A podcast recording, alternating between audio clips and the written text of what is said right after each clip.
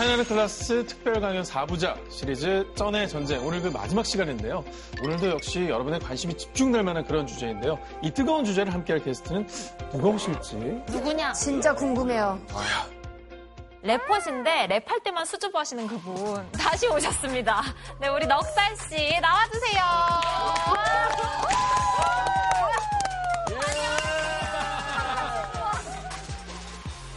너가 없었다면 내가 뭐겠어 그때가 난 했던 날 사랑했던 난 뭐겠어 그때 내가 너와 난될 거랬지 내가 뭘 했어 혹시 오늘 이렇게 들려줬던 노래가 오늘 주제와도 좀 관련이 있는지 궁금하거든요. 약간 우겨 넣으시더라고요. 차이나는 클래스에서.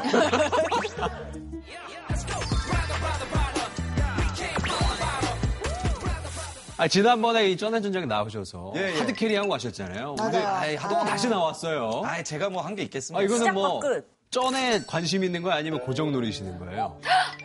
고정이신 거예요? 어, 근데 이제 일맥상통이라고 봐야죠. 고정은 곧 쩐이고, 쩐은 곧 고정이고. 찢었다. 찢었어. 근데 지난번에 제작진이 넉살님 랩 가사에 주제를 억지로 우겨넣었다고 하셨잖아요. 오늘은 또 어떤 억지가 있을지. 이제 더 이상은 끼워 넣을 게 이제 없었는지 오늘 직접적인 힌트를 그래서 갖고 왔습니다. 아, 일단 한번 힌트를 좀 보시죠. 한번 어떤 건지 오늘 주제가. 진경님. 어, 진경 언니네. 우리 진경 언니. 아니 이런 거 아닐까? 이게 농산물 가격제 요즘에 배추를 금추라고 하잖아요. 맞지, 맞지. 금치. 맞아. 맞아. 엄청 비싸. 엄청. 예, 다음 힌트도 한번 볼까요? 아이스크림? 맛있겠다. 잠깐만. 땡거나 땡크류바. 이상하게 생겼네. 땡땡. 네네네네. 어, 이거는 과일. 뭔지 알 것 같아. 이거 엄청 비싸졌어. 아이스크림이 가격이 좀 말도 안 되게 올라가지고. 아, 물가? 뭐 이런 얘기? 가격이 많이 올랐기 때문에. 또 뭐 있어요? 예, 일단 다음 힌트도 한번 보시죠. 와, 귀여워. 시바. 잠깐만, 이 강아지 이름. 이거 시바견이야, 시바견. 시바견이죠. 네. 근데 나 저 얼굴 되게 낯익은 얼굴인데? 아, 느낌이 옵니다. 저 얄미운. 표정. 그쵸, 그쵸. 저건 알겠는데 앞에랑 무슨 상관이야? 아, 느낌이 왔어요. 앞에도 상관이 있어요, 지금. 어, 너 연관성을 모르겠어요. 자, 그럼 한번 정답을 한번 확인해 볼까요? 가시죠. 네.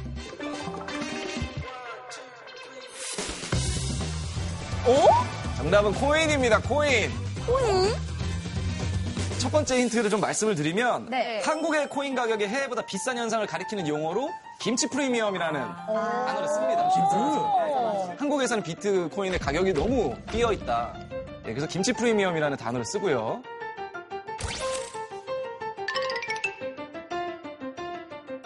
예, 다음 거는 이제 아주 슬픈 밈이에요. 예.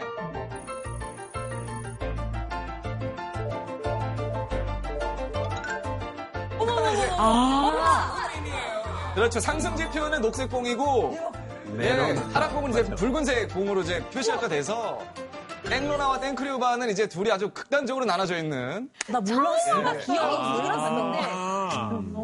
행복의 땡로나 슬픔의 땡크류바 와, 대박이다, 이거. 네, 오르락내리락 하는 마지막 힌트는 다 아시죠?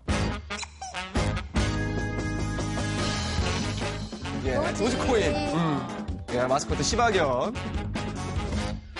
근데 저 친구가 정말 하, 여러 정말 울리고 진짜 행복하게 하는 정말 맞아요. 엄청난 코인이죠 그렇다고 했어요. 넉살님도 아 도지요? 저는 요 저희 주변에 꽤 유명한 래퍼가 요즘 이제 도지코인을 올려요 SNS에 코인 재밌다 그래서 어제 한번 해봤거든? 아, 할 수 있다. 할 수 있다. 가자. 팍. 돈 삭제다. 이게 뭐야? 아, 아, 한 1억이 삭제됐어. 어떻게 하면 내 돈인지. 아니 근데 이제 넉살 씨도 재테크에 관심 많으셨다고 하는데 본인은 어떠세요? 코인 해보신 적 있으세요? 코인은 안 해봤습니다 왜냐면 저희 지론이 뭐냐면 모르면 가만히 있자가. 아, 진짜 현명하시다. 저는 이제 잘 모르는 거예요 비트코인을. 그래서 오늘 좀 배워볼까 해서 이제 나온 거죠. 아, 그럼 오늘 방송 내내 좀 가만히 있으실 분입니다. 아, 저 가만히 있다가 저를 움직이시는 이제 강연을 들으면 그 즉시 빗썸으로 들어가서 예, 그러면은 저의 그 어떤 이 비트코인에 대한 제가 가지고 있는 미스테리와 이 도대체 뭔가 왜 이렇게 세상을 쥐락펴락하나 코인에 대한 궁금증 모든 것을 알려주실 오늘의 선생님 같이 불러볼까요? 네. 좋습니다. 선생님.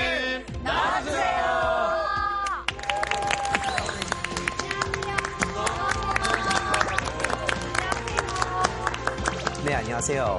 어쩌다 전 세계인의 핫 이슈가 되어버린 코인을 이야기하러 온 홍익대학교 홍기훈입니다. 반갑습니다.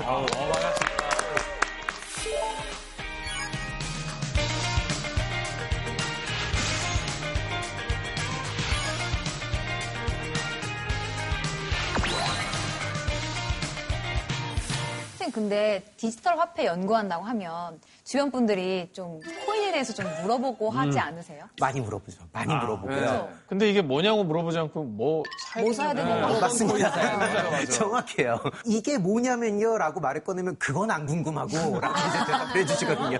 실제로 단체 방들이 있잖아요. 대화를 할 수 있는 단체 방들이 있는데 한 열 몇 개 정도에 포함이 돼 있어요. 거기서 몰래 조용히 앉아 있거든요. 아무 얘기 안 하고 제가 들어와 있는 걸 숨기고. 그래서 정보가 굉장히 많습니다. 많습니다. 오늘도 여러 말씀 해주시고 가시면 지금 들어가야 되냐고 말아야 되냐고 이런 것만. 뭐 사셨어요? 근데 저는 이제 투자를 하지는 않고요. 아 왜요? 여기에 또 아픈 스토리가 있나요? 항상 이게 그렇잖아요. 쫄라셨구나. 제가 2008년에 원래는 투자은행에서 일을 했었어요. 그러다가 저축을 해놓은 돈을 리만 브라더스에 투자를 했습니다. 야 그때요? 맞습니다.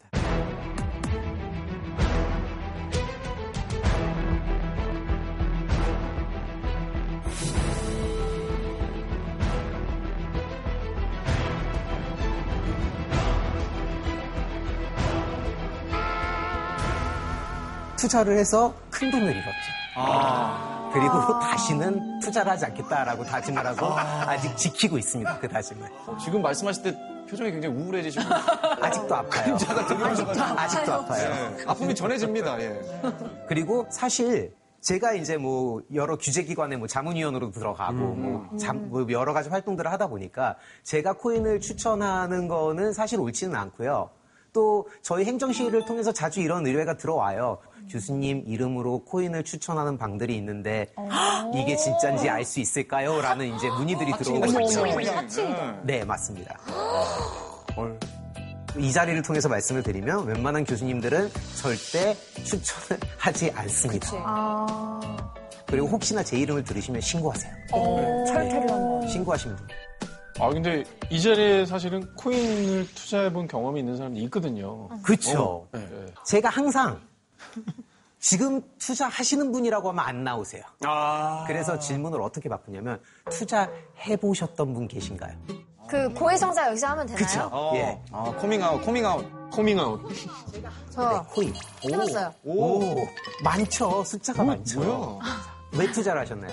제 인생 마지막 희망이었습니다. 아, 와닿는다. 왜 투자를 하셨나요? 죄송합니다. 왜 죄송한데? 주변에 코인으로 집사한 친구가 있어가지고 옆에서 보고 한번 해봤습니다. 친구가 돈을 벌면 참을 수 없죠. 왜 하셨나요? 전 좀 예전인데요. 저는 2016년 정도에 엄청 모르겠다. 그 아는 분이 이런 게 있다 해봐라 해서 했는데 저는 큰 재미를 못 보고 처분을 했는데 어, 그로부터 6개월 후에 아, 제발. 그만. 야, 엄청난 일이 벌어났었죠.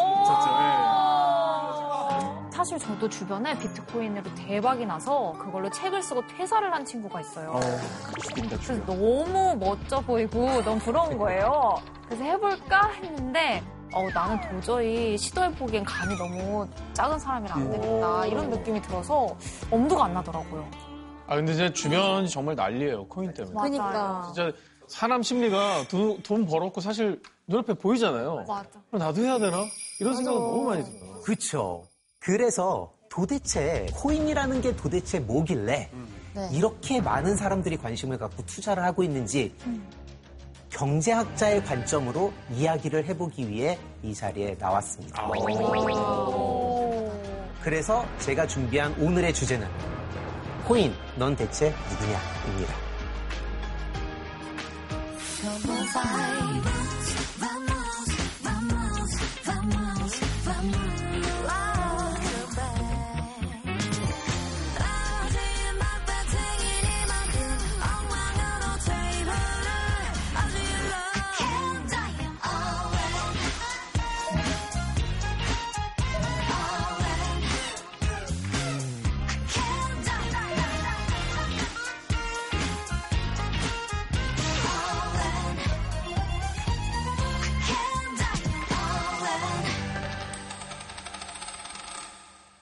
우리가 코인에 대해서 얘기를 하게 되면 부르는 이름이 너무 많습니다.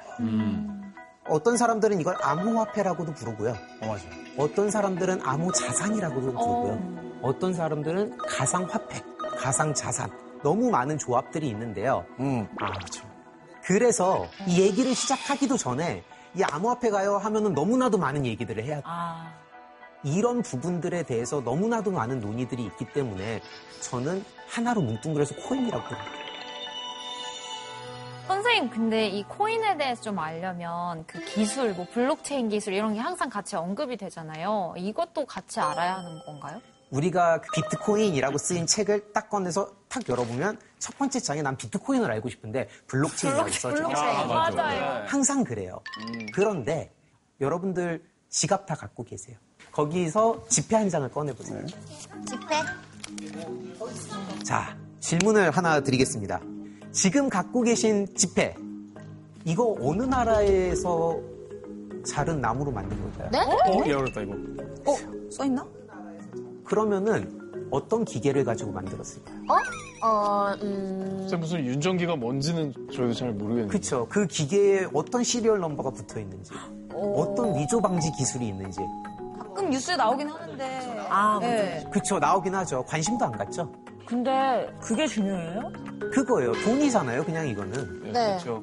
그 돈을 만드는데 어떤 기술이 쓰였는지가 우리한텐 그렇게 중요하지 않아. 아. 난 이게 만 원이다, 천 원이다가 중요한 거지. 네. 코인도 똑같습니다. 오! 이 코인은 이미 사회 현상이 돼버렸어요. 코인이라는 사회 현상이 도대체 어떤 의미를 가지고 있는지를 이해하는 게 더 중요하지 않을까라는 생각을 하고 있습니다. 그래서 오늘은 기술에 대한 얘기는 하지 않는 걸로 하겠습니다. 좋아요, 좋아요. 아, 완전 문과식 설명. 어, 마음이 편해요. 아니, 그러면은 기술은 몰라도 되면 뭘 알아야 됩니까, 저희가? 그러게. 그래서 제가 준비한 두 가지 주제가 있습니다. 첫째, 코인 화폐인가 자산인가? 그리고 두 번째가 코인 열풍 미래에 대한 투자인가 사라질 거품인가? 비트코인이 만들어진 이유와 비트코인이 유명해진 이유가 좀 다른데요. 간단하게 얘기해서 비트코인을 만든 이유는 나카모토 사토시라는 필명을 쓰는 사람이에요. 그 나카모토 사토시라는 필명을 쓰는 사람이 백서라고 불리우는 설명서를 썼습니다. 그 설명서에 비트코인은 블록체인 기술을 구현해내기 위해서다라고 써져 있습니다.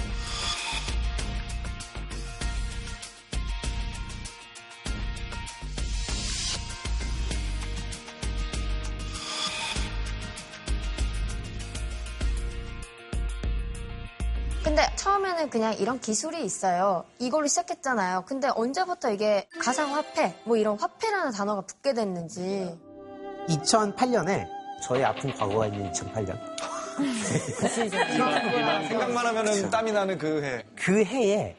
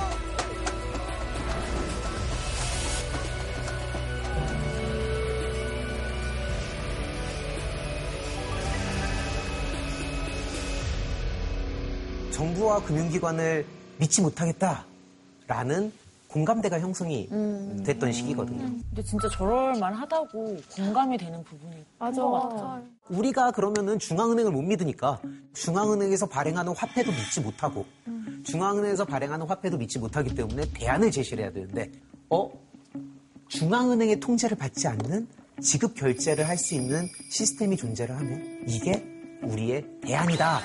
라고 이제 생각을 한 거죠.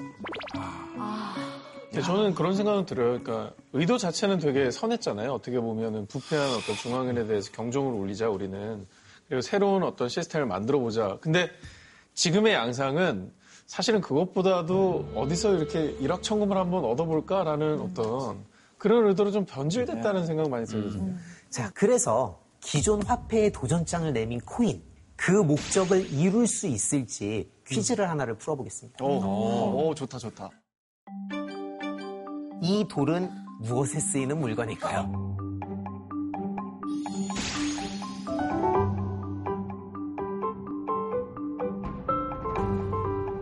저거 사진 찍는 거 아니야? 머리 저기 가운데다가. 아 기념 촬영. 저게 그거예요. 집 지을 때 쓰는 거야. 제일 중요하게.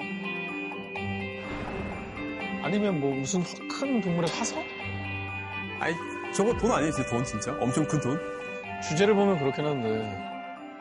말씀하셨듯이 돈입니다. 아, 진짜? 나이에 대해서 일단 설명을 드리면 태평양 한가운데에 얍섬이라는 조그만 섬이 있어요. 그리고 거기서 석회가 나지 않아요. 그래서 이 원주민들이 어떻게 하냐면 600km 정도 떨어진 섬에 가서 돌을 깎습니다. 그래서 그거를 카누에 실어가지고 갖고 와서 돈으로 쓰는 거예요. 저는 그러면 크면 클수록 비싸요? 그쵸. 크면 클수록 비싼 거죠. 아니 그래도 그래도 줄라면 운반을 해야 되는데 어떻게 갖고 다니죠? 아니, 돈에 깔려 죽겠어. 돈에 깔려서 죽겠다고, 예. 그래서 저 사람들이 어떻게 하냐면 집에 저 돌을 모셔놔요. 그리고 내가 닭을 한 마리 사잖아요, 옆집에서. 그럼 요 돌은 이제부터 네 거라고 약속을 합니다. 그건 그대로 우리 집에 있고 돌은. 아, 저 집에 있는 돌은 내 거, 저 집에 있는 돌은 제 거가 될 수 있는 거죠. 이 사회가 조그맣고 닫힌 사회고 밖으로 나갈 수 없다 보니까 큰 문제가 안 생기는 거예요. 아니 근데 하다가 보면 뭐 집이 불이 탈 수도 있고 운반하다 가라앉을 수도 있는데 그걸, 그걸 믿어준다는 거예요? 일례로 이 섬에 내려오는 전설이 하나가 있어요. 이 섬에 재벌이 있습니다. 재벌 가문이 있는데 이 가문에서 그 누구도 보지 못했던 큰 돌을 채취해서 싣고 오다가 바닷속에 빠뜨렸어요. 근데 그 카누에 타고 있던 모든 사람들이 어 나 봤어? 나 봤어? 저거 네돌 맞아? 해줘서 그 섬에서 가장 큰 부자가 된 거예요. 문제는 시간이 지나서 그걸 본 사람들은 다 죽었어요. 아. 그렇지, 그렇지. 증명할 수가 없잖아. 그렇죠. 다 죽었어요. 그리고 구점돼서 내려오는데 그 집은 저 섬에서 가장 부자인 집. 여전히? 맞아요. 그리고 이 얍섬이 독일의 식민지가 됐어요.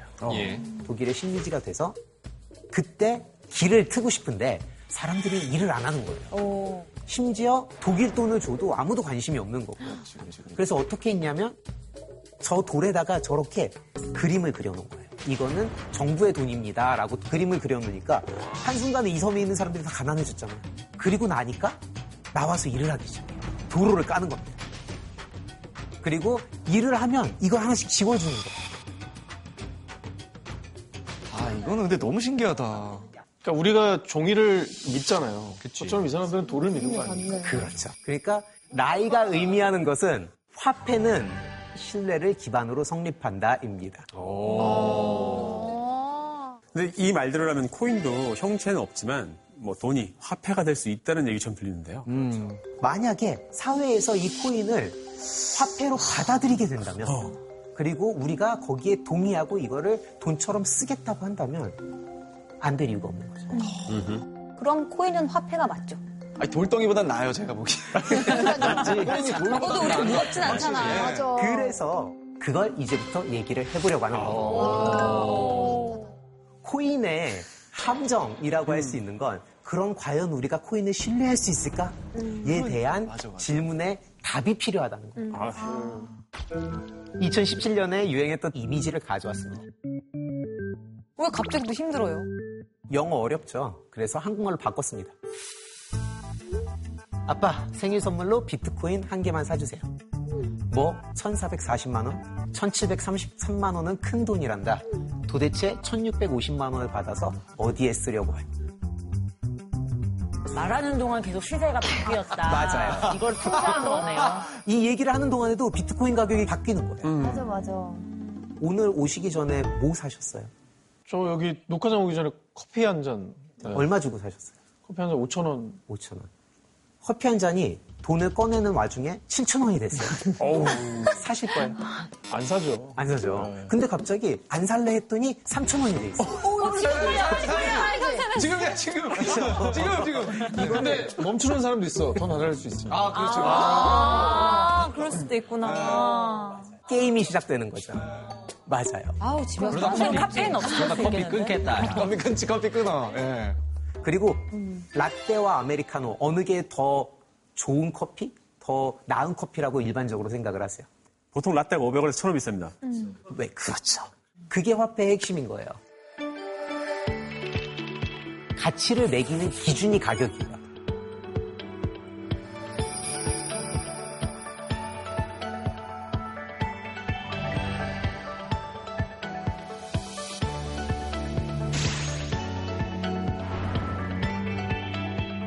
이렇게 가격에 따라서 우리는 생각을 하는데 가격이 빠르게 바뀌는 게 이유가 물건 때문이 아니라 돈의 가치 때문이라고 생각을 해보시면 그돈 쓰실 수 있을까요?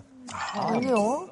그래서 교환에 이용되기 위해선 가치의 변동이 적어야 되는데 비트코인은 현재 가치의 변동이 너무 많은 거죠. 한번 보시죠. 2022년 1월 27일이었어요. 3424달러였죠. 그리고 6만 불이 넘었어요. 7천만 원 수준이죠. 중간에 무슨 일이 있었을까요? 테슬라가 비트코인을 매수했다라는 공시가 있었어요.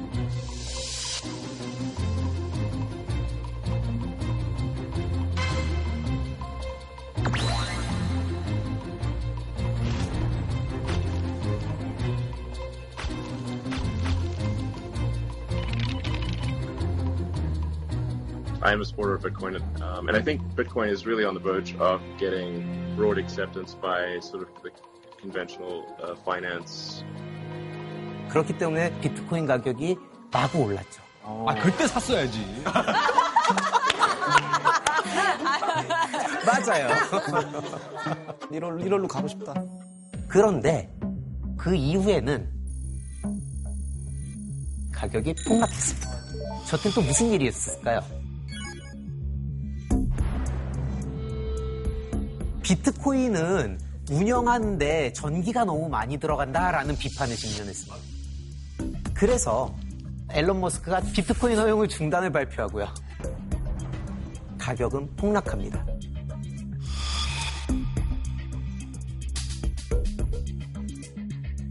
근데 제가 사실은 비트코인을 뭐 2017년, 16년부터 이제 거래를 해왔는데 뭐 일론 머스크 씨 아니더라도 그동안 계속 이렇게 변동이 있었습니다. 이렇게. 맞아요.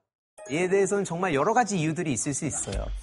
비트코인이 롤러코스터를 타고 있습니다. 6,400만 원대까지 급등했습니다. 10% 넘게 떨어졌습니다. 오늘 다시 7,500만 원대를 회복했습니다. 일제히 폭락했습니다. 그러다가 보니까 하루 변동폭이 1,092만 2천 원에 달했습니다. 이야. 와, 진짜 하루아침에. 비트코인의 가치에 변화가 이렇게 크기 때문에 네. 우리가 사회적 합의를 끌어내는 데는 아직은 어렵지 않을까라는 이야기를 하고 싶은 겁니다. 그러면 비트코인의 가치의 변동폭이 줄어들면 화폐로 쓸 수 있을까? 그러면 진짜 비트코인 가격으로 정찰해야 될 것 같아요, 그 물품을. 그렇죠. 비트코인으로 된 가격이 묶여 있어야 되는 거거든요. 그럼 제 생각엔 열기가 확 식지 않을까요? 그렇죠. 아까 우리 고백 타임 때 했던 말, 비트코인 왜 하셨어요? 옆 사람이 해서요? 돈 벌고 싶어서요? 가격이 안 올라요. 하실 거예요? 아니, 비트코인으로만 살 수 있는 게 있다면 필요할 것 같은데, 굳이 요즘에 돈으로 못 사는 게 어디 있습니까? 사실 원화로 다 달러도 되고. 그렇기 때문에 만약에 비트코인 가격이 오를 거라는 기대가 없다면 사람들은 비트코인을 이용하지 않을 확률이 높- 높은 거죠. 안정화되지 않으면 화폐가 아닌데 그렇다고 안정화 시킨다고 하면 굳이 쓸 이유가 없는 이러지도 저러지도 못하는 상황입니다. 그렇기 때문에 정부도 이 물건을 가상자산이라고 부르도록 권장을 하고 있는 겁니다. 자산. 근데 가상이네요. 요 가상에 대한 설명을 조금 드려야 할 것 같아요. 시장에서 요 가상에 대한 이야기를 사실 잘못 이해하고 계신 게 있어요. 이게 진짜가 아닌 가짜라서 가상이 아니라 아. 전자적인이라는 뜻의 벌추얼의 의미에서 가상인 거거든요. 그렇기 때문에 사실 어떻게 보면은 가상이란 단어가 그런 부정적인 뉘앙스를 품지는 않습니다. 그러니까 전자로 된 자산. 자산이라고 하는 거는 뭔가 어떤 가치가 있어야 되잖아요. 부여되어야 되잖아요. 그러면 어떤 자산이에요? 그래서 그 바로 다음 질문이 코인 어떤 자산일까? 입니다. 어. 2021년 코인 열풍의 원인은 무엇일까요? 이 시장에 자금이 엄청나게 풀렸어요. 이미 우리는 불경기를 겪고 있었죠. 굉장히 힘든 시기를 겪고 있던 와중에 심지어 팬데믹 사태가 벌어졌습니다. 맞아요. 그러다가 보니까 정부는 돈을 더 푸는 거예요. 우리 정부뿐만이 아니라 미국, 유럽, 뭐 세계 각국의 정부들이 계속해서 돈을 푸는데요. 돈을 풀면은 자산 가격은 올라가겠죠. 그래서 제일 먼저 올라간 게 증시. 그 다음이 부동산. 오를 만큼 올랐죠. 그래서 요즘에 유행하는 말이 벼락거지 아닙니까? 그렇죠. 예. 문제는 이 돈이 더 이상 갈 데가 없는 거예요. 너무 많이 올랐다라고 생각해요.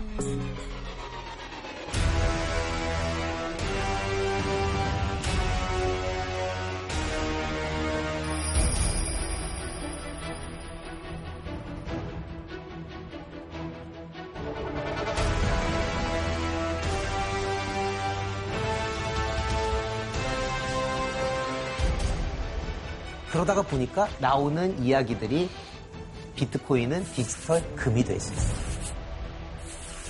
사실 금하고 비트코인하고 비슷한 점이 있습니다. 비트코인도 그렇고 금도 그렇고 생산하는데 노력이 들어가요. 그리고 총량이 한정돼요. 그리고 금도 이 지구상에 묻힌 금만큼 있을 거 아니에요. 그러니까 한정되어 있고요. 그런데 비트코인이 디지털 금인지를 보려면 금의 국제 시세를 보면 알 수 있습니다. 변동성이 별로 높아 보이지 않죠.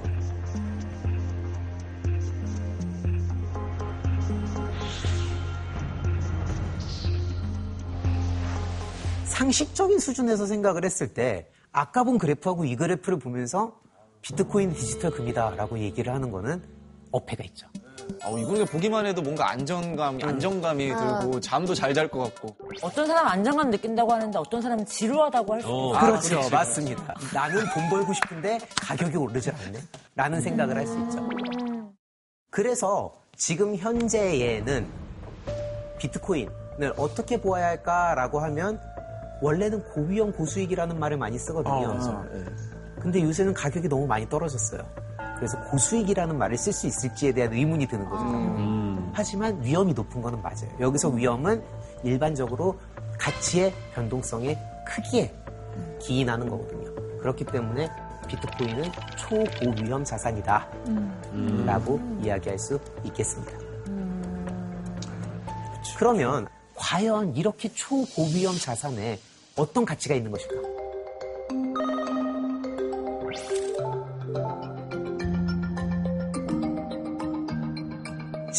코인의 변동성이 가장 큰 위험 요소이자 또한 가장 큰 매력이라고 이야기했었는데요. 네. 이렇게 이 시장에 돈이 많이 몰리다 보니까 굉장히 많은 코인들이 한꺼번에 생겨, 생겨나고 있어요. 맞아요. 몇백 개 되지 않나요? 맞아, 맞아. 실제로 지금 현재 코인이 한 만 개? 한 만 개? 정도 있다라고 되고요. 네. 만 네. 개나 있어요? 진짜. 아 근데 너무 많네요, 진짜 만 개면. 만 개 정도가 되는데요. 여기서 퀴즈 하나. 비트코인의 가격이 많이 오르자 사람들이 다른 코인을 만들어요. 이 다른 코인들을 뭐라고 부를까요? 어, 잡코인. 잡코인 아니에요? 알트코인이라는 말도 들어봤어요. 알터너티브 코인 또는 알트코인이란 말이 있고요. 그런데 잡코인으로도 불리고 있습니다. 어머머, 진짜. 맞네, 맞아. 아, 진짜요? 어, 맞네요? 잡코인. 선생님 이더리움도 잡코인입니까? 그쵸. 알트코인은 비트코인을 대체할 수 있는 코인이다라고 해서 alternative coin이라는 이름을 붙였는데요. 그런 얘기로 따지면 이더리움도 알트코인에 들어갈 수 있겠죠. 하지만 잡코인이라고 하면 일반적으로 굉장히 적은 소수의 사람들만 소유하고 있으며 가격이 매우 낮고 라는 의미를 함축하고 있는데요, 일반적으로. 코인들이 세상에 나온 지 너무 오래된 거예요. 즉, 이제는 시장이 너무 커지다 보니까 그 경계선이 모호해지기 시작합니다. 그래서 시가총액이라고 전체 시장 규모의 크기로 봤을 때 소위 메이저 코인이라고 불리우는 코인들이 생겨나고 있습니다. 선생님 그런 데 있지 않습니까? 그 알트코인 중에서도 이제 제일 핫한 걸 꼽으라면 역시 저는 도지코인을 꼽겠습니다. 왜 안 나오나 했습니다. 도지코인. 아까 퀴즈에도 나왔잖아요. 예, 예, 맞아요. 예, 처음에 힌트로도 드렸는데. 도지코인은 뭐에다 쓰는 코인일까요? 도지코인은 코인을 약간 풍자하기 위해서 만든 거라고 들었거든요. 맞아요. 도지코인은 여러 종류의 코인들이 우후죽순으로 생겨나자 장난으로 만든 코인이 도지코인입니다.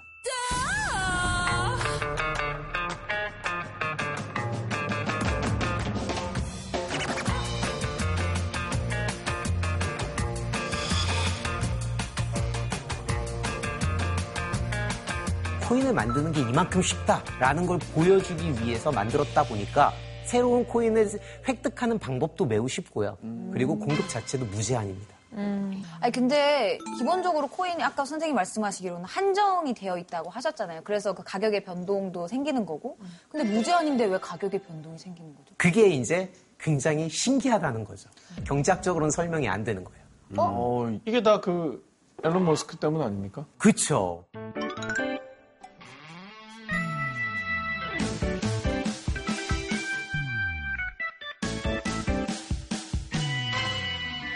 앨런 머스크가 트위터에 나는 도지의 아버지다. 그리고 도지 가지고 달나라 가자. 아 진짜 본인이 올린 거야? 본인이 올린 거예요. 아니 근데 이게 진짜 현실감이 진짜 떨어지는 것 같아요. 이렇게 보니까 너무 진짜 장난 같아서. 저 트위터가 올라오고 나서 도지코인이 급등하기 시작합니다.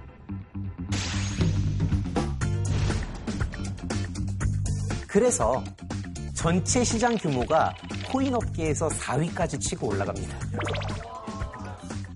그러다가 보니까 주변에서 이런 소리가 들리는 거예요. 도지코인으로 재벌이 된 사람들. 그리고 도지코인으로 은퇴한 골드만삭스의 임원. 우와. 와. 대박.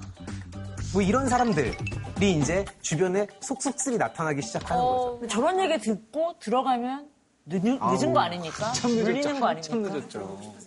근데 들어가고 싶으세요? 안 들어가고 싶으세요? 저런 얘기 들으면. 한 번 또 뛰지 않을까? 혹하죠? 아니 솔깃하죠 사실. 그게 이제 큰 뛰지 거예요. 않을까? 그 다음에 이제 앨런 머스크가 글 하나 올려주면 이런 거 이제 그러는 거지. 머스크 형. 시바견 한 번만 찍어서 올려줘 제발. 이러면서. 그러다가 보니까 가격이 계속 오르고 사람들은 들어가다가 어느 순간에 말씀하신 대로 폭락의 시간이 오게 됩니다. 그래서 지금은 고점 대비 75%가 폭락해 있습니다. 아니, 저 한국의 젊은이들이 도지코인에 특별히 또 많이 뛰어들었다는 얘기 들은 것 같아요. 맞아요. 도지코인을 소유하고 있는 사람들 중에 한국인이 굉장히 많습니다. 아. 특히나 우리나라는 주변에서 보시면 아시겠지만 생각보다 비트코인을 많이 안 합니다. 알트코인을 더 많이 해요. 단적인 예를 말씀드리면 거래 대금이 우리나라는 비트코인의 한 10%, 나머지의 90%입니다. 야 진짜 다르다. 그럼 진짜 많이 샀다는 얘기네, 알트를. 그리고 더 재밌는 사실은 알트코인 중에서도 우리나라에서만 거래되는 코인들이 굉장히 많다는 아, 거죠. 정말. 우리나라에서만 200개 넘는 코인이 상장이 되어 있고요. 미국이나 일본 같은 경우엔 50개, 13개 정도 상장이 되어 있다고 합니다. 아,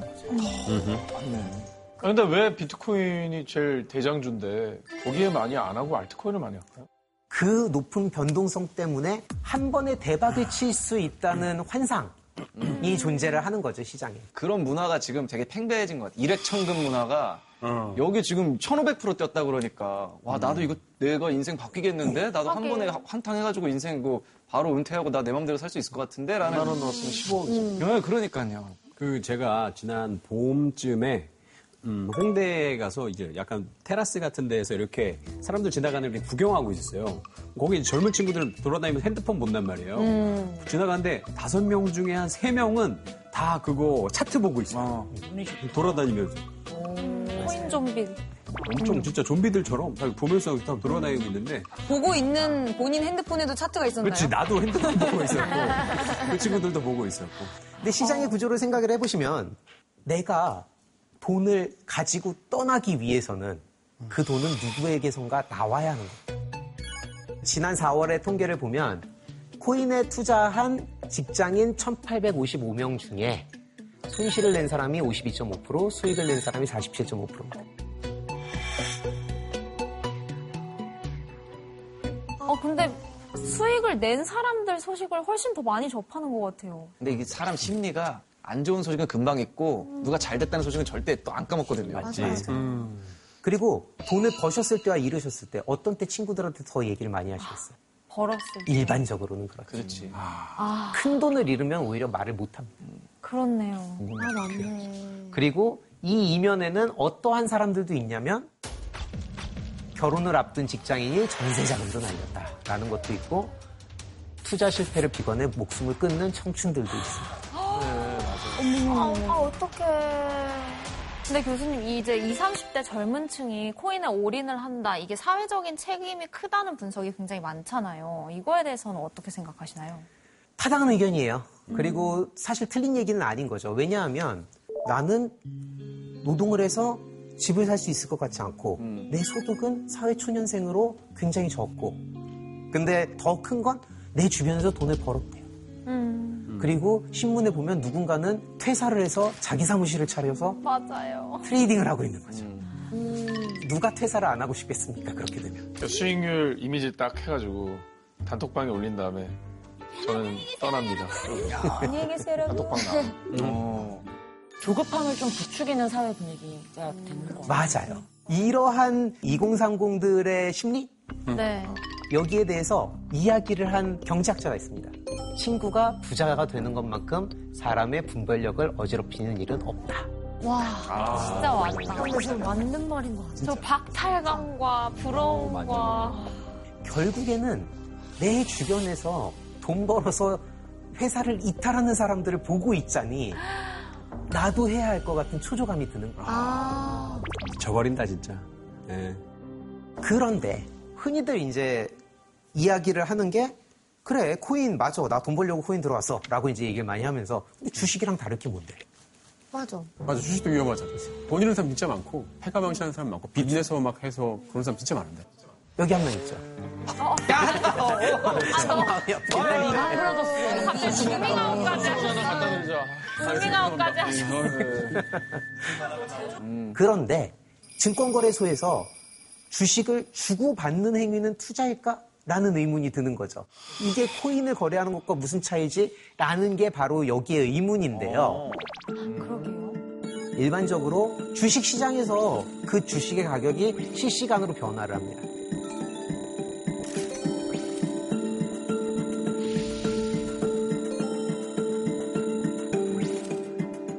그래서 주식 시장을 보고 그 기업의 시장에서 인식하는 가치를 알 수 있고요. 특히나 주가가 오르면 이 기업이 새로 자본을 받아야 할 때 그 가격이 적용이 되는 거죠. 이렇게 기업이 추가로 자본을 조달을 할 때 도움이 되는 행위를 하고 있습니다. 그것과는 다르게 코인은 애매하죠. 아. 그리고 우리나라 코인 거래소들 이제 4개 메이저가 있고요. 그리고 다 하면 한 7, 80개 된다고 얘기가 되어지는데요. 많다. 코인 거래소의 경우에는 일단은 거래소로 등록이 되어 있지 않죠. 음. 이들은 중개업을 하고 있습니다. 그래서 한국에서는 코인은 법적 보호의 테두리 밖에 있습니다. 자본시장법상 금융투자상품이 아니기 때문이고요. 그래서 규제나 보호를 받기가 어렵습니다. 그러다가 보니까 공인된 기관들이 아닌 사기업인 코인 거래소들이 증권 거래소만큼의 신뢰를 얻기가 힘든 거예요. 이름만 들으면 좀 비슷할 것 같은데 완전 다르네요. 이제 그런 부분들이 있다 보니까 증권 거래소와 코인 거래소의 차이가 확연하게 드러나요. 근데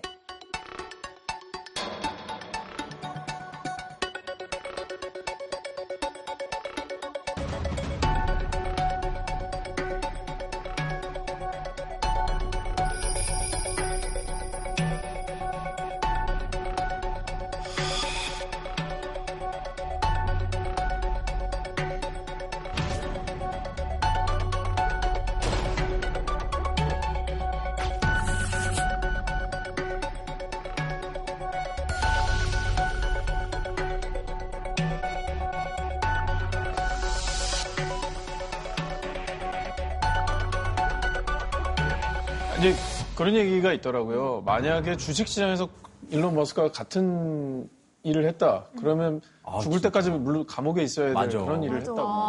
형량 400년 나온다고 진짜. 시세 조종이라고 하면 이제 일반적으로 우리가 일부러 의도적으로 시세를 조작하는 행위를 이야기를 하는데요. 굉장히 큰 중범죄입니다. 그래서 한국에서는 무기 또는 5년 이상의 징역을 살 수 있고요. 그리고 미국에서는 100만 달러 이하의 벌금 또는 10년 이하의 징역에 처해질 수 있습니다. 그래서 과연 그럼 코인이 규제를 받고 있었다면 머스크는 처벌을 받아야 할까? 어떻게 생각하세요?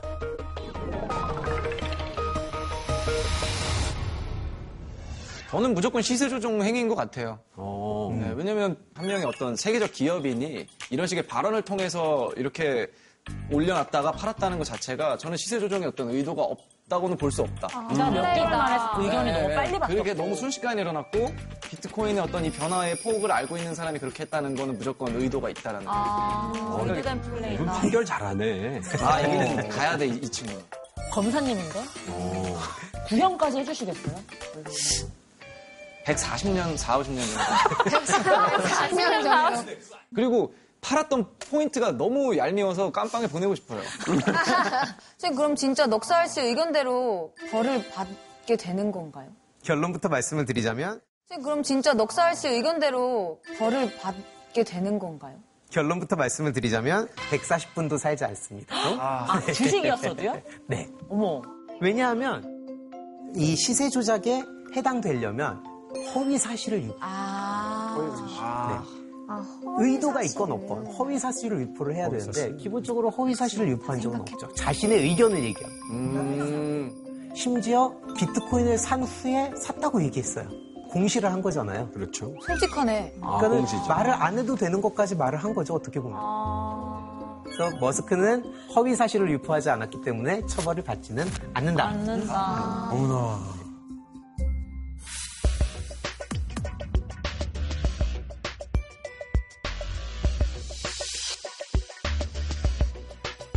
결정적인 차이는 그 코인이나 주식을 거래할 수 있는 거래소에 있는 겁니다. 우리나라의 증권거래소는 한국거래소가 있어요. 그리고 엄청나게 많은 사람들이 이 거래소에서 일어나는 일들을 모니터링하고 있죠. 금감원과 여러 규제기관들이 둘러싸고 쳐다보고 있단 말이죠. 주식 같은 경우에는 너무 많이 오르거나 너무 많이 떨어지면 우리나라 같은 경우에는 멈추죠. 그에 반해서 코인 시장은 그런 게 없죠. 그러다가 보니까 코인 시장은 사건 사고가 많을 수밖에 없어요. 그래서 이번에는 코인 관련 사건 사고들을 좀 알아보는 시간을 갖도록 하겠습니다. 걱정 터진 시간이네. 센 시간이 오네. 그 시간이 왔어요. 아이고, 터진다. 일단 첫 번째로 보여드릴 사건은 유령 코인이라고 불리우는 아이들인데요. 지난해 하반기 빅4로 불리는 국내 거래소에 A코인이 상장됩니다. 초기에 끌어모은 자본금만 수십억 원, 상장된 지 며칠 만에 100배 넘게 치솟았습니다. 하지만 현재 원래 가격 수준으로 폭락한 상태입니다. JTBC가 이 코인의 핵심 관계자 B씨를 인터뷰했습니다. B씨는 자신들이 상장한 게 실체가 없는 페이퍼 코인이라고 말합니다. 개발자가 한 명도 없어요, 회사에. 찾을 수가 없어요, 찾을 수가. 그런 개발자가 대한민국에 몇 없다니까. 이렇게 상장되어 거래가 시작돼 가격이 오르면 업체 관계자들은 이 코인을 팔고 시장을 떠납니다. 모든 게 그저 개인 투자자들의 돈을 빼앗기 위한 사기일 뿐이라고 이 씨는 말합니다. 여기서 번 돈으로 또 다른 코인을 만들고 있어요. 어머 어머 어머. 아 웬일이야. 거래소에 상장된 코인들이에요, 심지어. 상장이 되어 있는 코인들인데 실제로는 개발을 하고 있지 않은 코인들을 유령 코인이라고 부릅니다. 그래서 코인 회사에 사람도 없고요. 개발자라고 등록되어 있는 사람도 허구고요. 어머.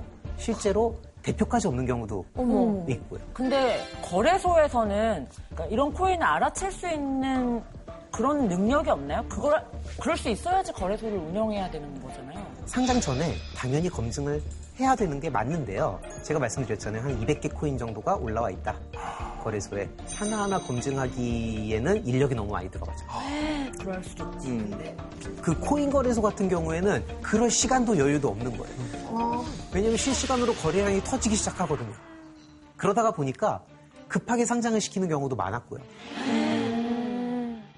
아니 근데 소위 잡코인, 얼터코인 음. 이렇게 말했던 그런 것들이 좀 문제인데 근데 이제 그럼 대장주 같은 거는 좀 안전하겠죠? 잡, 잡코인보다는? 어, 맞아. 뭐 비트코인, 이더리움 저희가 좀 아는 아닙니다. 그렇지도 않아요. 아 남아공 같은 경우에도 이번에 굉장히 큰 사고를 하나를 당했는데요. 무슨 일이지? 쌍둥이 형제예요. 형제인데 이들이 거래소를 운영을 했죠. 비트코인을 보유를 하고 있다가 해킹당해서 비트코인이 사라졌다라고 공표를 합니다. 아이고, 갑자기. 네, 갑자기. 그리고 나서 잠적해요.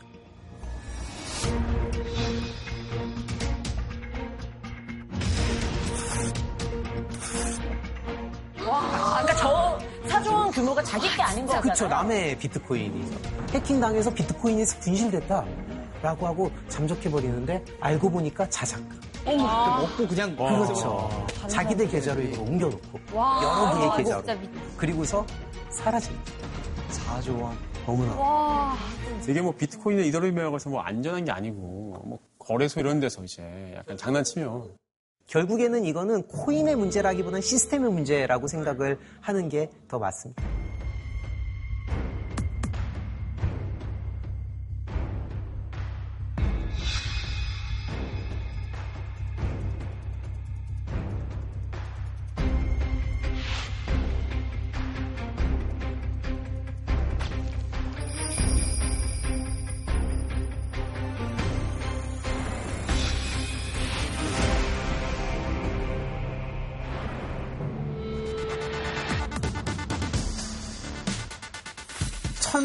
(1714년까지) 한 (14년간) 유럽은 굉장히 큰 해요 스페인 왕위 계승 전쟁이라는 전쟁입니다.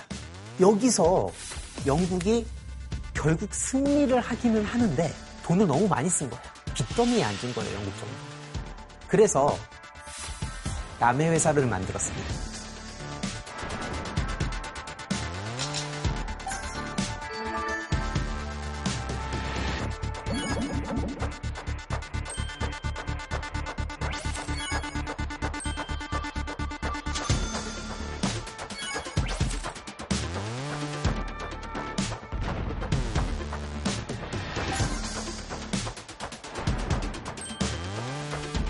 들어서 200원어치를 발행을 해요. 그래서 200원어치 주식을 팔아요. 그럼 200원이 들어오죠. 그럼 그 200원을 가지고 정부의 부채를 탕감해 줍니다. 그러면 영국 정부는 돈을 갚은 거예요. 신박하네. 그쵸? 그러니까 금융이란 시스템이 약간 이런 게 많은 것 같아요. 맞아요. 그래서 이 구조가 만들어지다 보니 주가가 오르면 재밌는 특성이 나타나는 게요.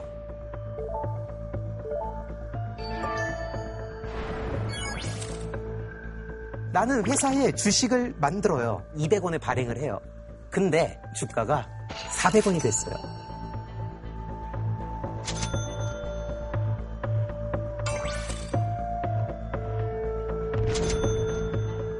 그럼 회사에 200원 현금이 남아요. 회사에 현금이 남았다? 주가는 급등하기 시작합니다. 그래서 600원이 됐어요. 주식을 또 발행을 해요. 그러면 그걸 또 시장에 팔아요.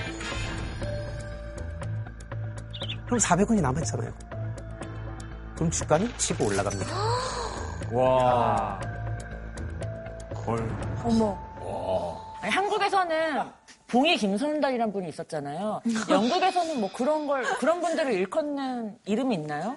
봉이 찰스 뭐 이런 거. 봉이 봉이 알렉산더. 근데 여기서의 전제는 뒤에 계속 사줄 사람이 필요했던 거죠. 정확합니다. 결국에는 주식 가격이 계속 올라야 이 구조가 유지가 되는 거예요. 그래서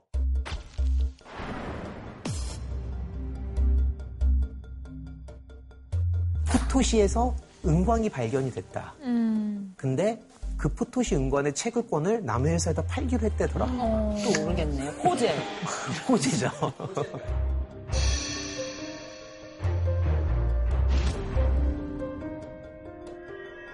그러다가 보니까 1720년 1월에 128파운드였던 주가가 6월에 1050파운드까지 오르고 와 대박이네.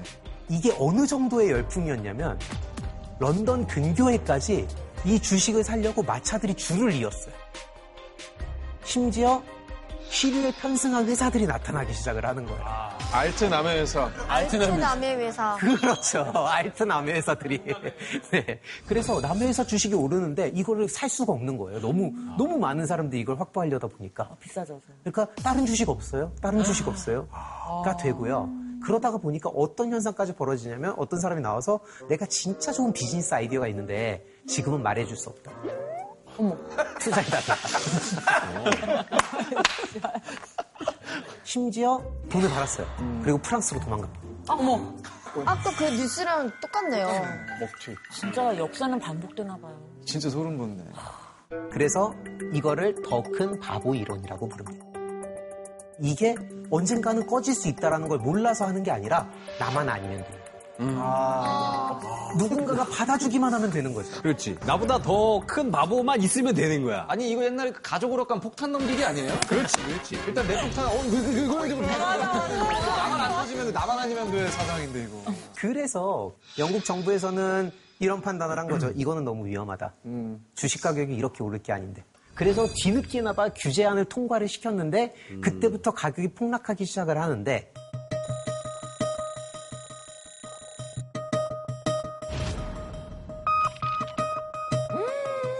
와, 진짜 장난 아니다. 이게 1700년대 얘기예요.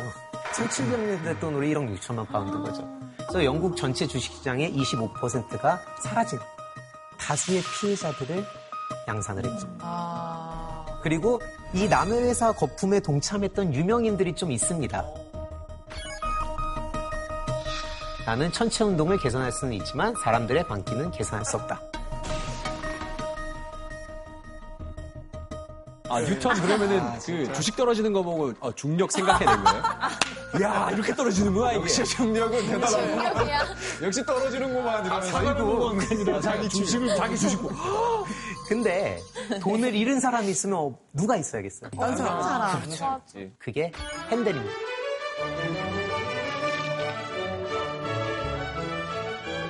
아니, 굉장히 그 이분이 그, 그 종교 음악의 대가시잖아요. 그쵸.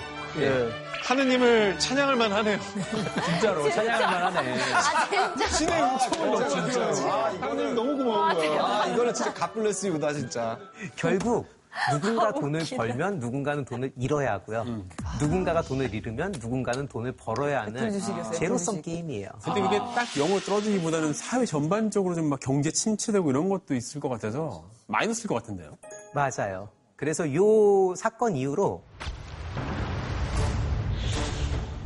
실제로 영국 내에서 자본 형성이 위축이 되는데요. 그리고 수천에 달하는 피해자가 양산이 돼요.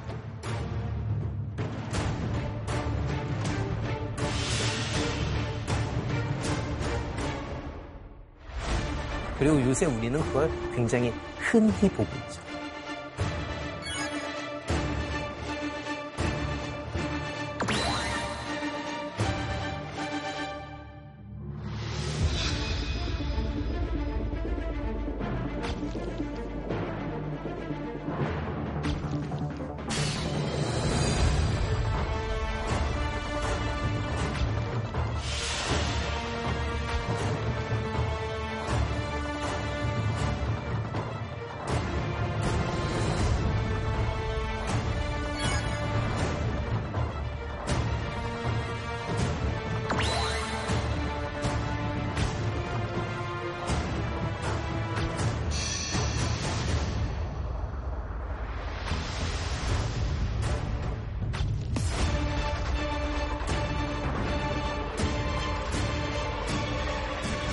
그래서 지금 코인에 돈이 엄청 들어가 있잖아요. 그래서 그게 만약 문제가 생기기 시작하면 거품이 꺼지거나 바로 그거예요. 코인 하루 평균 거래 대금이 14조예요, 14조.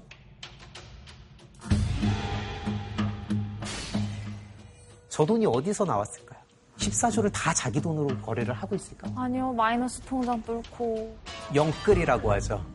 이 돈이 회수가 되지 않으면 전체 국가의 위험으로 비화될 수 있는 거예요. 진짜 위험하다. 너무 걱정돼요. 그럼 교수님 이런 위험성이 있고 또 보호해야 할 대상들이 이제 있는 거니까 뭐 정부 차원의 어떤 대책 마련이나 이런 게 이루어지고 있나요? 요새 이제 그런 얘기들이 많이 나와요. 그래서 사실 우리가 이 시장을 규제해야 하는 거 아니냐. 우리나라뿐만이 아니라 전 세계적으로도 그런 이제 바람이 불고 있습니다.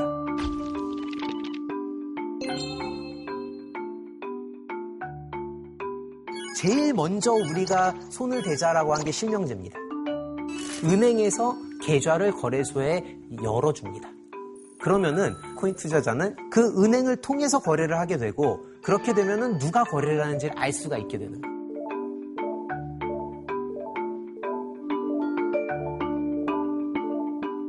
근데 비트코인은 익명 거래를 할 수 있고 추적이 안 된다. 이미 다 끝났어. 이미 코인은 없어. 거래소에 없는 거야. 무슨 바로 이건 근데 실명제를 하지 않으면 너무나도 많은 문제들이 있는 거예요. 맞아. 하긴 검은 돈을 유통하는 경로가 될 수. 맞아 범죄 수익 이런 거할때 쓰잖아요. 예. 그리고 탈세. 얼마 전에도 기사에 떴죠. 네. 세금을 안 내려고 현금을 가상화폐로 바꾸는 부유층이 늘고 있습니다. 이른바 코인 세탁입니다. 치과 의사 A씨가 탈세 혐의로 국세청의 세무조사를 받게 됐습니다. A씨는 비트코인과 이더리움을 수십억 원어치 샀습니다. 그런 다음 자신의 전자지갑에서 해외 유학 중인 자녀의 전자지갑으로 가상화폐를 보냈습니다. 가상화폐를 이용해 자녀에게 편법 증여를 한 겁니다. 그리고 고액 자산가들이 세금을 내지 않는데 코인을 들고 있어서 코인을 압류했더니 세금을 내더라. 라는 기사가 있었죠. 왜냐하면 코인을 압류하면 떨어질 때 팔 수 없거든요. 아. 세금을 안 내고 버티는 사람 뒤져봤더니 886억 원어치 코인이 발견됐다. 어머. 그래서 현재 4대 거래소라고 불리우는 거래소들은 실명제를 하고 있습니다. 나머지 중소 거래소들도 계속 운영을 하고 싶다면 실명제를 해야 합니다. 그런데 실명제 하자니까 코인들을 자기들이 상장시킨 코인을 뭐 어느 날 갑자기 막 폐지시키고 없애보고 있더라고요. 이건 또 왜 그런 거예요?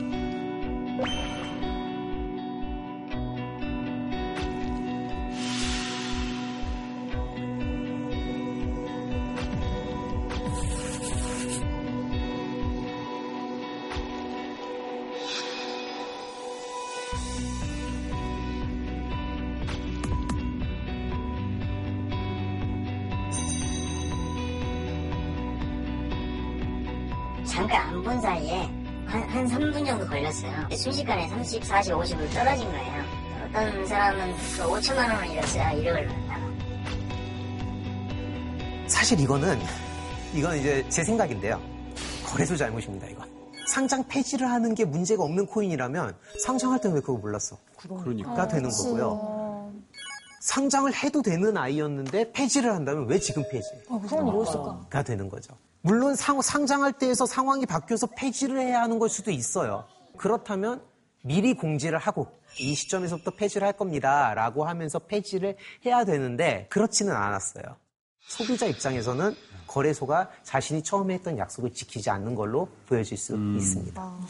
사실 저 잘 몰라서 그런데 만약에 상장이 폐지가 되면은 거기에 그래도 돈이 들어가 있는 투자자들이 있을 거 아니에요. 그리고 투자자들 원금 같은 거 보장 이런 거는 어떻게 되는 거예요? 원금 보장이라는 건 존재하지 않습니다, 일단. 와. 하지만 주식도 마찬가지고 상장 폐지를 당해도 그 증권은 남아 있는 거죠. 그렇죠. 코인도 마찬가지입니다. 내 거예요. 근데 그 폐지가 된 코인은 어디다 써요? 아니 실제로 무슨 종이면은 이면지라도 쓰지. 아니 이거 없잖아. 이거 어디다 써? 그래서 이제 해외의 경우를 조금 보면 미국 같은 경우에는 거래 대금이 1만 달러 이상에 대해 신고를 하게 되어 있는데요. 규제의 목적은 탈세를 방지하고 불법적인 거래에 이용되지 않게 하기 위함. 중국의 경우에는 코인 거래하다가 걸리면 금융거래 못하게 할 거야. 라는 협박도 하죠. 그리고 체불도 안 된다.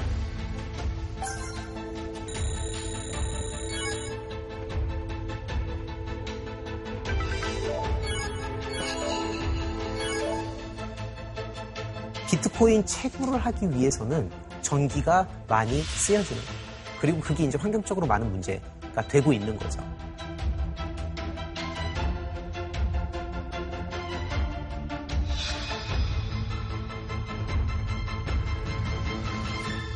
중국이 환경을 생각했다면 과연 여기에만 그렇게 규제를 할까요? 꼭 그렇지는 않겠죠. 그래서 사실은 더 큰 이유는 자본 유출 방지입니다. 이게 중국은 닫힌 경제예요. 그리고 환율에 굉장히 민감합니다. 그러다가 보니까 이 자신들의 자본이 바깥으로 유출되는 거를 굉장히 두려워하고 그거를 막으려는 목적도 굉장히 큽니다.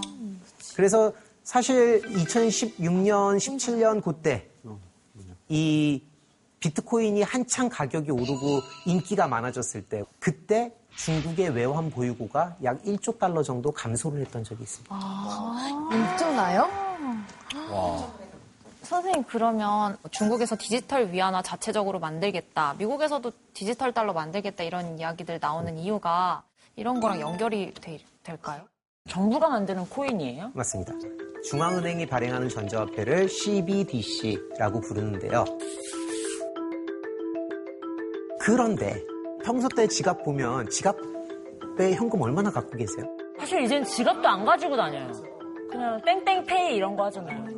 송금할 때 그냥 숫자만 바뀌, 왔다 갔다 하는 거지 우리가 종이 주진 않잖아요. 사실 우리가 가진 돈에 전자화라고 우리가 부릅니다. 우리가 가진 돈이 전자적으로 거래될 수 있는 단계는 이미 충분히 진행이 돼 있는 단계예요. 그렇죠. 그러면 중앙은행이 원화를 발행해서 그거를 은행을 통해서 전자화를 시킨 것과 중앙은행이 전자화폐를 발행하는 것과 우리 입장에서 다를 게 뭐가 있을까요? 그러게. 그러니까요. 저도 이게. 이해가 안 돼요. 그렇죠. 그렇기 때문에 사실 중앙은행이 발행하는 디지털 화폐의 경우에는 우리 일상생활에 영향을 미치기는 어렵습니다. 우리는 체감하기 어- 그렇죠. 어렵다는 건가요? 다만 각 나라들의 중앙은행이 발행하는 디지털 화폐를 보는 시각이 조금씩 다른데요. 중국 같은 경우에는 가장 선두주자입니다.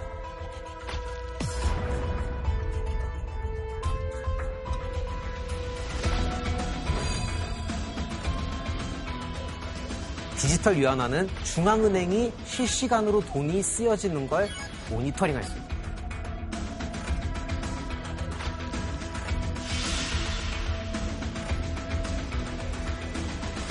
그에 반해서 미국 같은 경우는 스탠스가 조금 달라요.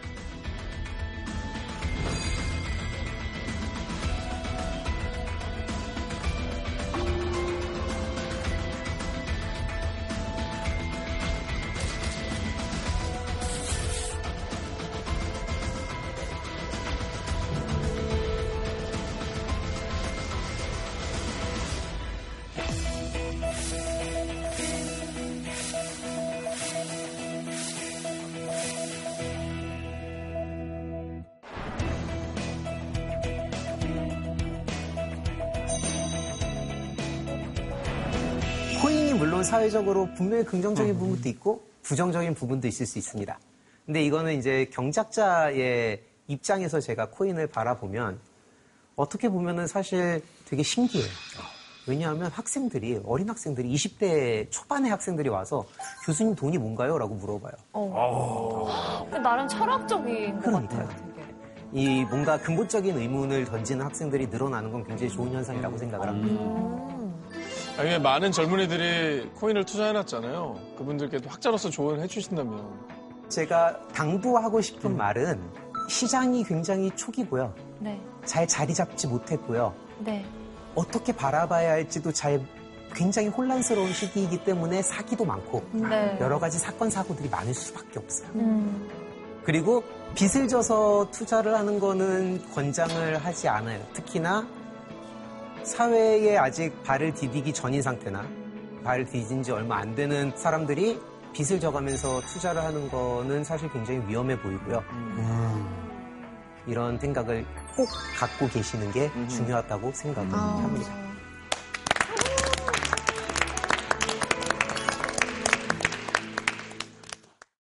자, 전의 전쟁 또 첫 번째 시간이 아, 돼서 아, 예. 네 번째 시간 예, 예. 코인에 대해서 또 배워봤습니다. 예. 그러니까 이게 참 음악이랑도 비슷한 것 같아요. 음악을 처음 시작했을 땐 재밌거든요. 막 내가 할 수 있을 것 같고 중간 단계에 가면은 음악을 조금 알게 된 상태가 되면은 불안감이 있어요. 왜냐면 이제 자기가 못하는 부분들을 깨닫기 시작하거든요. 조금 알게 돼서 더 혼란스럽고 더 어려워지는. 그래서 저도 그 여러 가지를 막 생각해 보면서 조금씩 고민해 볼 만한 좋은 수업이었던 것 같습니다. 네, 고맙습니다. 어, 오늘 굉장히 훌륭하고 깊은 그런 insight를 전해주신 우리 홍기훈 교수님께 다시 한번 감사드립니다. 고맙습니다.